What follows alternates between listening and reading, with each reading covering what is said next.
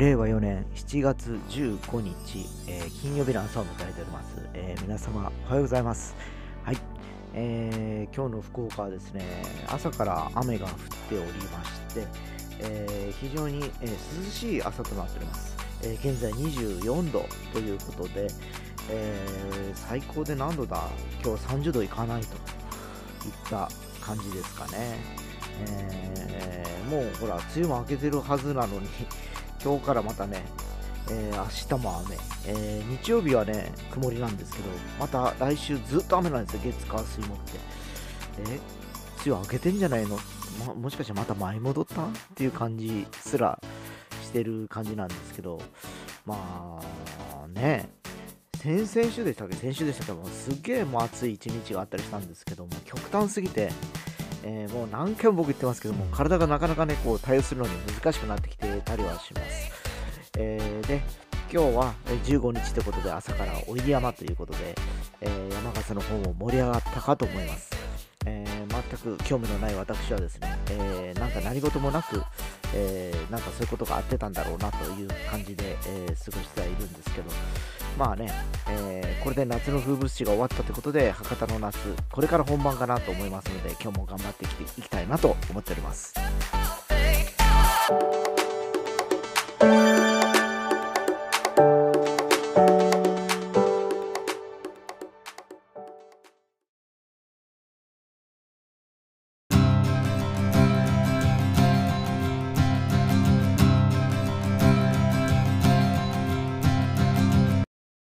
はい、えーつい先週先々週でしたっけ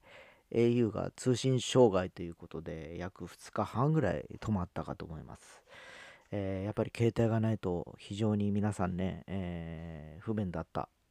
特に au のユーザーはそうであったんではなかろうかと思います、えー実際私も au の回線を持ってたんでですねえーまああのセカンダリー SIM っていうのは別にあの楽天モバイル持ってたんでそっちで逃げてはいたんですけど我が家族は皆 au だったためですね、えー非常に使いにくいと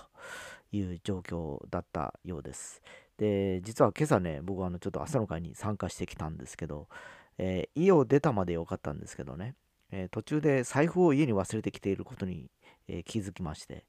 えー途中でっていうかもう駐車場に入れた後なんだったんですね。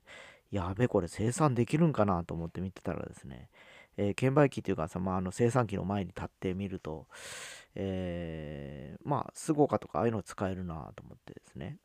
えーそういえば、あの僕は毎週ほら、久留米に行くこともあってですね、えモバイルスイカっていうのを入れてんですね、携帯にですね。なんだ、これチャージすればいいやんと思って、えそれにチャージをすかさずいたしましてですね、えその後朝の会で使う、えカフェがあるんですけど、ここもね、えー基本毎回そうなんですけど、楽天ペイを使ったりしてたんですね。で、あ、あ別にこれ携帯1本でなんとかいけるやと思ってですね、えー実際、えーすでに、あの、なんて言いますか、今家に帰ってきたんですけど、えー財布を家に置いたままなんとかなっちゃったという、えー状況でございます。えーただそこにね、え来られてたメンバーの一人がですね、えやっぱりでもこの間のようなデジタル障害が起こった時に、えそれが全部使えなくなるというのがやっぱ危険だと。でそうなった場合やっぱりアナログの紙幣であったりだとかやっぱり持っておきたいという話が出てですね、えまあ確かにごもっともなんですね。でで今回は僕は逆のケースでそのアナログの部分を、えー置いてきてしまって忘れてしまった。えーただその分、えーまあその携帯があったことによってですねスマートフォンのおかげでなんとかえーことなくをす、えーね得て今家にいるという状況だったりするんですけどまあ本当に一長一短なんですねでもこれねただやっぱり人間自体がアナログなんでですね基本的にどれだけ技術が進歩したところでもですね、えーやっぱりそういうテクニカルな、えートラブルが起こった時には、えーやっぱり、え最終的に紙と鉛筆だとか、え要はお金だとか、えそういうことになっちゃうんだろうなという気はした次第でございます。えただね、あのー本当にそれだけ技術が進んだおかげで、え僕みたいに命拾いというかね、えする人もいるだろうし、えまあ、えーもっと言うとさっき言ったように環境がちゃんとそれを維持できてる状況であればそれも使えるサービスとしてはありがたいんだけど、えーちょっと逆の見方をすると使わせていただいているような環境に日々、えーいるっていうのはすごい贅沢な感じがしました。まあ、あのただ病院とかね、えー、いろいろ他で現金しか使えないところはございますので、最近現金、病院もクレジットカードとか使えるようになってるのかな。まあ、だんだんだんだんそのアナログな、えー、ことをを要するにあのなくすことによって、えー、要はあのその管理する側もですね、えー、まあ、アナログに1枚1枚お金を数えたりとかコインを数えたりする手間もなくですね、機械がカウントしていくというのは、事務処理的にも、要は、あの、オートマチック化進んで人件費も浮かせるとか人を雇わなくていいとかいう感じにもなってるのかもしれませんけど、まあね、えー、本当今日は命拾いして助かったと。いうことだったんで、皆さんもね、えー、もしスマートフォンをお持ちであれば、まあ、1個か2つぐらいそうやって逃げれる、えー、まあ、選択肢あってもいいのかなと思いました。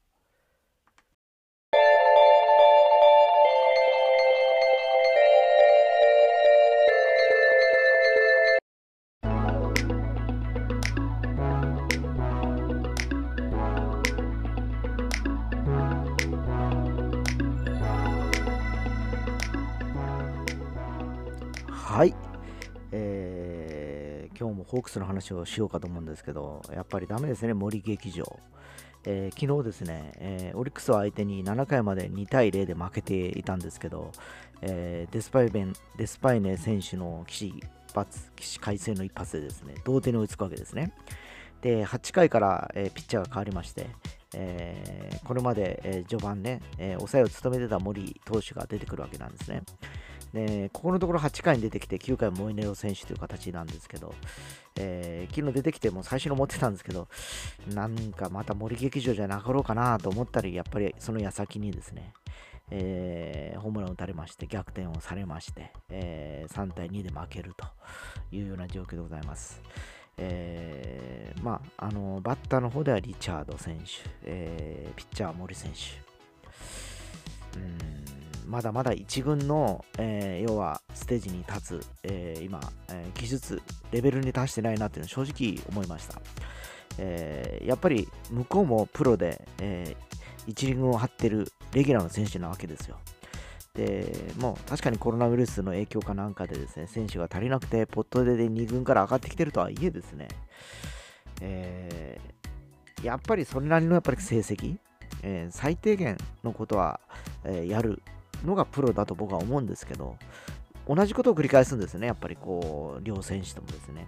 で、見ててやっぱり想像がつくっていうのは、僕ら素人が見てて、ああ、この人三振だろうな、これ打たれそうだなと思う選手っていうのは、プロなのかなってちょっと思ったり、昨日した次第でした。まあ、いずれにしても、えー、今日試合がなくて、もうゲーム差なしの今、首位、西武に現れましたので、この後半どう乗り切るか、非常に楽しみに、え、また見ていきたいなと思っております。